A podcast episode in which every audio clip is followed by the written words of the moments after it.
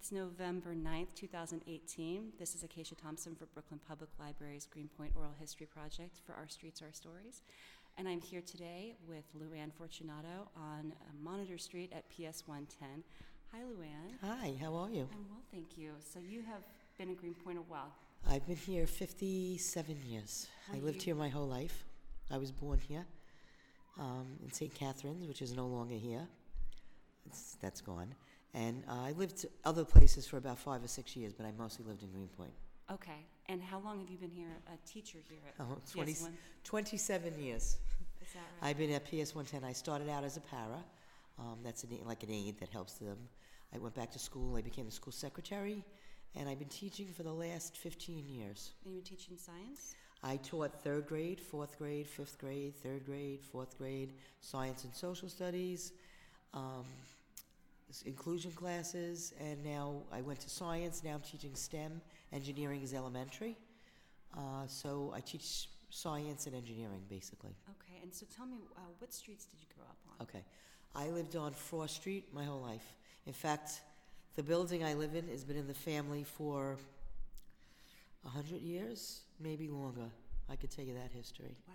And has your family stayed in Greenpoint or have they? Yes. Yes? Um, so, okay, let's go. My father's father moved here after the war. My grandmother Cheddar was born in Consider, Fortunato was born in uh, England, came over when she was five. There were five of them. A few of them, one of her brothers died on the ship, and they moved here to Greenpoint. They first lived on Constellier Street. I'm going to say about 19, no, 1899 she was born, so about 1901 they lived there. Then they moved to um, Manhattan Avenue, I'm going to say in the 60s. Okay, that's them.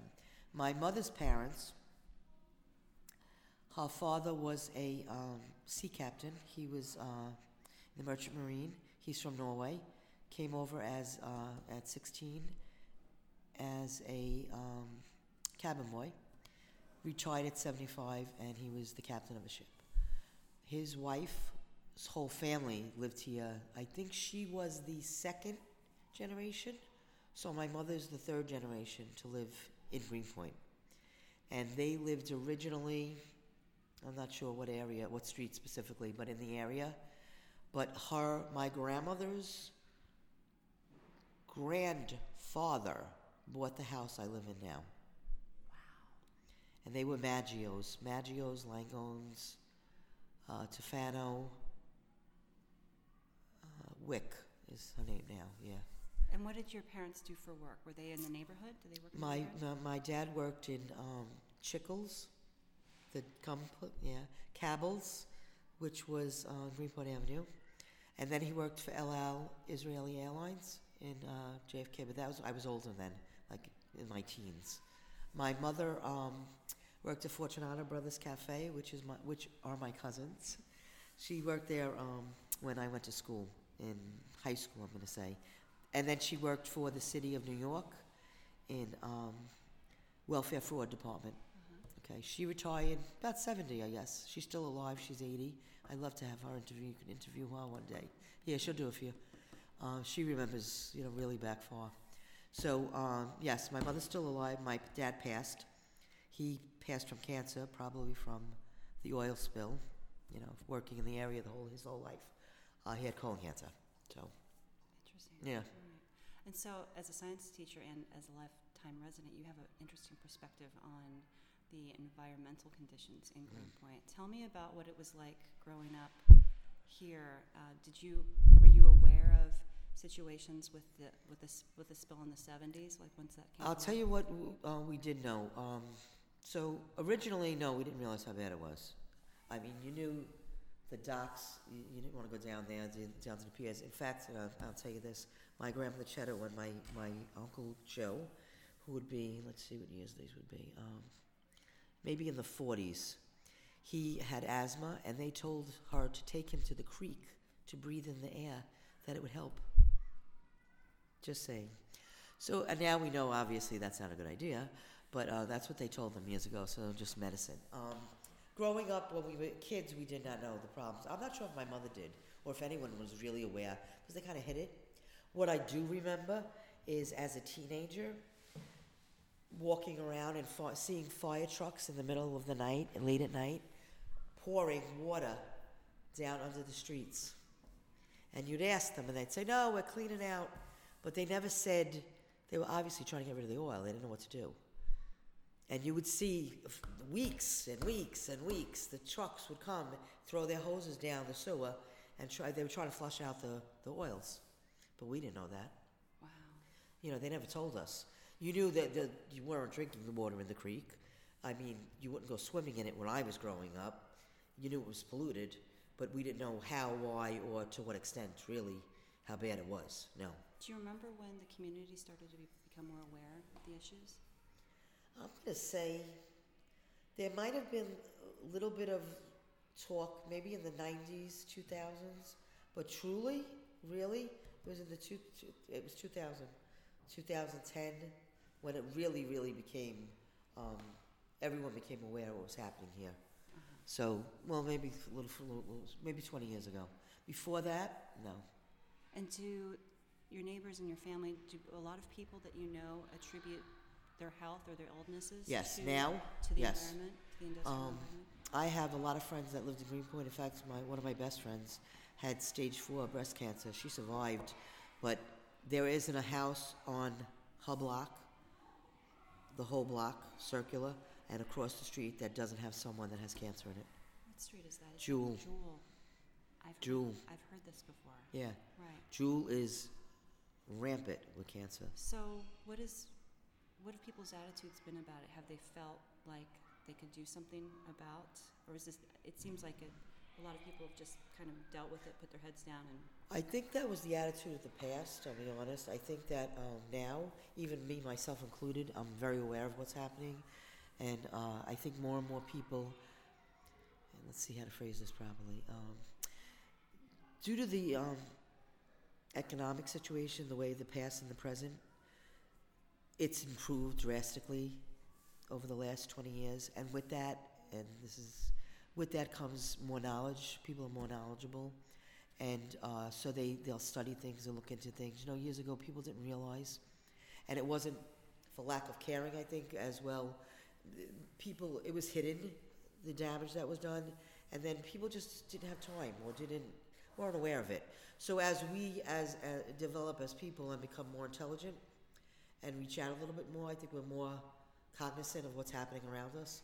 And I think people now, especially this generation that's here now with all the changes, are really well aware of what's happening. And I think more and more people are starting to say, wow, we have to do something.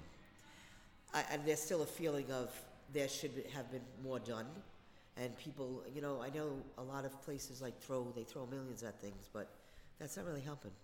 I mean, you're giving, you, they gave school computers and they gave school, um, you know, they donate things here, and but that's not really helping. They really need to do more, I think, to fix what happened. And I know it's not that easy, but something needs to be done for our gen- next generations. You know, I raised my children here. Well, what do you think about? So there's a lot of initiatives in the neighborhood. We've got our eco schools and our sustainability coordinators that have been trying to grow little stewards. Can you talk a little bit about some of the things that you've been doing? Oh, and the God. school's been doing to raise awareness about about issues and uh, and providing stewardship in the neighborhood. Sure. So uh, even myself, uh, I, I, Fran Agnone, as you know, uh, works here, the sustainability coach. They have been a wealth of information and drastically improved everyone's knowledge and awareness of what's going on. I truly think we should keep them. We need one in every school, without a doubt. I don't know where they need the funding, but they need to find it. Um, what was the question? What kind of things have you been doing? I mean, we do have. Oh, we so, okay, so, um, we've done some soil testing I've been involved with, um, trees, growing trees, taking tru- uh, tree stewardships. Um, we, we developed, we testing the soil in the park. We have an outdoor classroom in our schoolyard now, which in fact I spent the whole afternoon outside today. how's it looking? It looks great. I love it. So um, I think the children, and I'm helping, I hope, to uh, instill in them lifelong um, awareness of what's happening and ways to help. So, you know, it could be as little as re- recycling, but at least I know they're aware we need to do this. And if you grow up doing it, it just becomes part of your life, and That's what we need. So, um, taking care of the trees and planting, checking the soil. We've been doing that. We did uh, pH testing today with the kids. I'm trying to teach them that.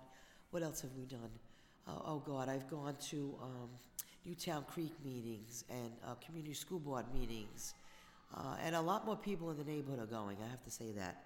With the bridge being built, a lot of people went to see what was going on, but I think that also stretched out. You not only a lot of people originally when when people went to meetings or I went to meetings, I found that everybody just kind of went and was interested in what they were doing. You know, it was a me thing.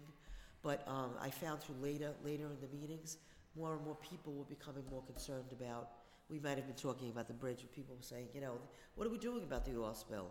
What are we doing about the air quality? What are we doing about the soil? So the awareness is out there, um, and it's, it's getting better and better. We need to still do more, but it, it's definitely improved. I would say 100% from 20 years ago. Okay, and so one other thing I wanted to ask you about was like growing up here, living here, how do you feel the, the physical environment has changed? There's a lot of talk, tell, tell, yeah, tell me. God. Uh, first of all, I, I lived here. Um, so we were here in the winter. I had a summer house out, out in Exit 61 for this reason, because I guess my parents and my grandparents felt they wanted a better environment for us. So we went, you know, we'd go like the whole half the school year when we weren't in school, and then we went from June, uh, the end of June to September. We came back the day school started. You know. Tell me why. Because it was beautiful there. We had an acre of land. It was all trees and grass. And I remember growing up, it was all woods. So we had, you know, Acorn Valley and the Big Hole and the Little Dipper. And these were all places that they were just areas we named. We had tree houses. And that's what we, we went out in the morning with breakfast. We ate, we left, we packed lunch. We came home for dinner. So you escaped to exit 61. Yeah, And what, we were you, were- what were you trying to avoid? What was it like? The, I, Because here, there, there was nowhere to go. There was nothing to do. Um, it wasn't as safe as it is now.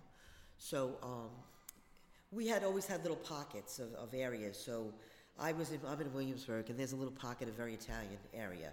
And in, in um, Greenpoint, there was a very Irish area, there was a German area, there was a Polish area. And if you stayed in your pocket, it was okay. But you didn't venture out really because the area wasn't safe. Um, it wasn't built up like it is now. You would not walk down the streets. There was a lot more drugs. There were a lot more problems and violence, gangs. So you didn't venture out. I wasn't allowed to take the, the, the train and go visit somewhere.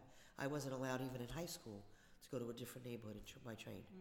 You know, whereas my children can ride the train now at two in the morning. You know, the different like it's different. We weren't allowed out. It wasn't safe. Um, it wasn't safe, and there was nowhere to go. So McCarren Park, I remember going with my grandfather, the, the sailor. He would take us to the swings, or we went to the pool a couple of times, but not much, because it was polluted, it was dirty, and uh, the park wasn't clean either. so there wasn't much park life. No, not at all. You went to the park, I mean, you passed through, there might have been a couple of kids on the swing. People did not utilize the park at all. Now, and my mother and always comments, we pass and we go, you know, she goes, you know, I have to say, they really, everybody really takes care of the park.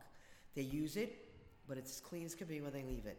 And there are hundreds of people in the park on a nice sunny day, on Sunday or Saturday. The pool is packed. The park is packed. People are having parties. If you live in an apartment here and you don't own, I have a backyard, thankfully, so I have trees and you know grass and an outdoor space, but most people don't, and they really use the park. So um, they're out in the environment, which is what the kids need. That they need to be out. You need to be out playing in the dirt. You need to be out exploring, observing, you know, doing that stuff instead of just being inside, which isn't wasn't healthy. It isn't filter, physically healthy. It isn't good for your brain. It isn't good for anything. And all they do is play on the computers, which drives me crazy. Drives me crazy. So Also, I wanted to ask you about your interaction with the waterfront. I'm hearing a lot of people who grew up in Williamsburg and Greenpoint how they had no interaction with the waterfront. not at all. Tell me about what the waterfront was like. Um, truthfully, you we didn't go down there. If you went down there, you might have went with your friends to hang out when you weren't supposed to. As teenagers, really, honestly, you didn't go down there. I know, um, growing up, a lot of people like they dumped cars in it. They would dump like anything they didn't want, just throw it. I have a neighbor. it's funny enough. They're digging up his property now. They had to stop for this because he would get rid of appliances and bikes and stuff. He dug a hole in his backyard and buried a car. Stop it. a whole car? Not kidding. Wow. and we're there going, what? Like, I mean, we weren't, you know, totally conscious of all this, but my family always took care of what was. You know, people grew up, we grew up in Italy in farmland. They knew. They, we grew tomatoes, you know. Now you wouldn't grow them in our, our garden. Our soil was very bad. But he dumped like refrigerators, stoves, the car. So now it was um, demolished, it was condemned, and uh, someone bought it. And they started digging up, and I'm sitting there going, I can't wait till they get to this car because they had to stop. Because now they have to do something in the soil. The soil has to be totally contaminated from, you know, f- freon, from air conditioners and refrigerators, and just thrown, you know. Yeah. So they had to stop, but I guess they'll fix it and then they'll, All you know, redo it. So are you feeling positive about the direction that? that Oh, definitely going? Yes, I feel that um, it's going to take a while. The thing I don't like, and I don't remember what it was. Oh, the waterway. They're not fixing the waterway system until 2040 or something ridiculous. Do you know what I'm talking You mean about? the creek? No, there's something they're not fixing. I got to look it up for you now. But uh, and I sat and I go, how could it take 40 years to fix something? Like Uh-huh. eh, 30 years. It should be something a little quicker. Well, it depends, yeah. Yeah. Creeks, the creek will take long. Oh no, that well, that's something you can't actually go in and scoop the water out, clean it, and put it back. It's not a swimming pool, you know. Yeah. That's going to take a very long time. It took a while to, to damage it. It's going to take a very long time to undo it. But I think we're headed in a, positive direction. And I just think we need more people to be aware, a little more help, a lot more money, and work. You know. All right. Well, thank you so much for You're talking welcome. me, Luann. Thank you so much for having me.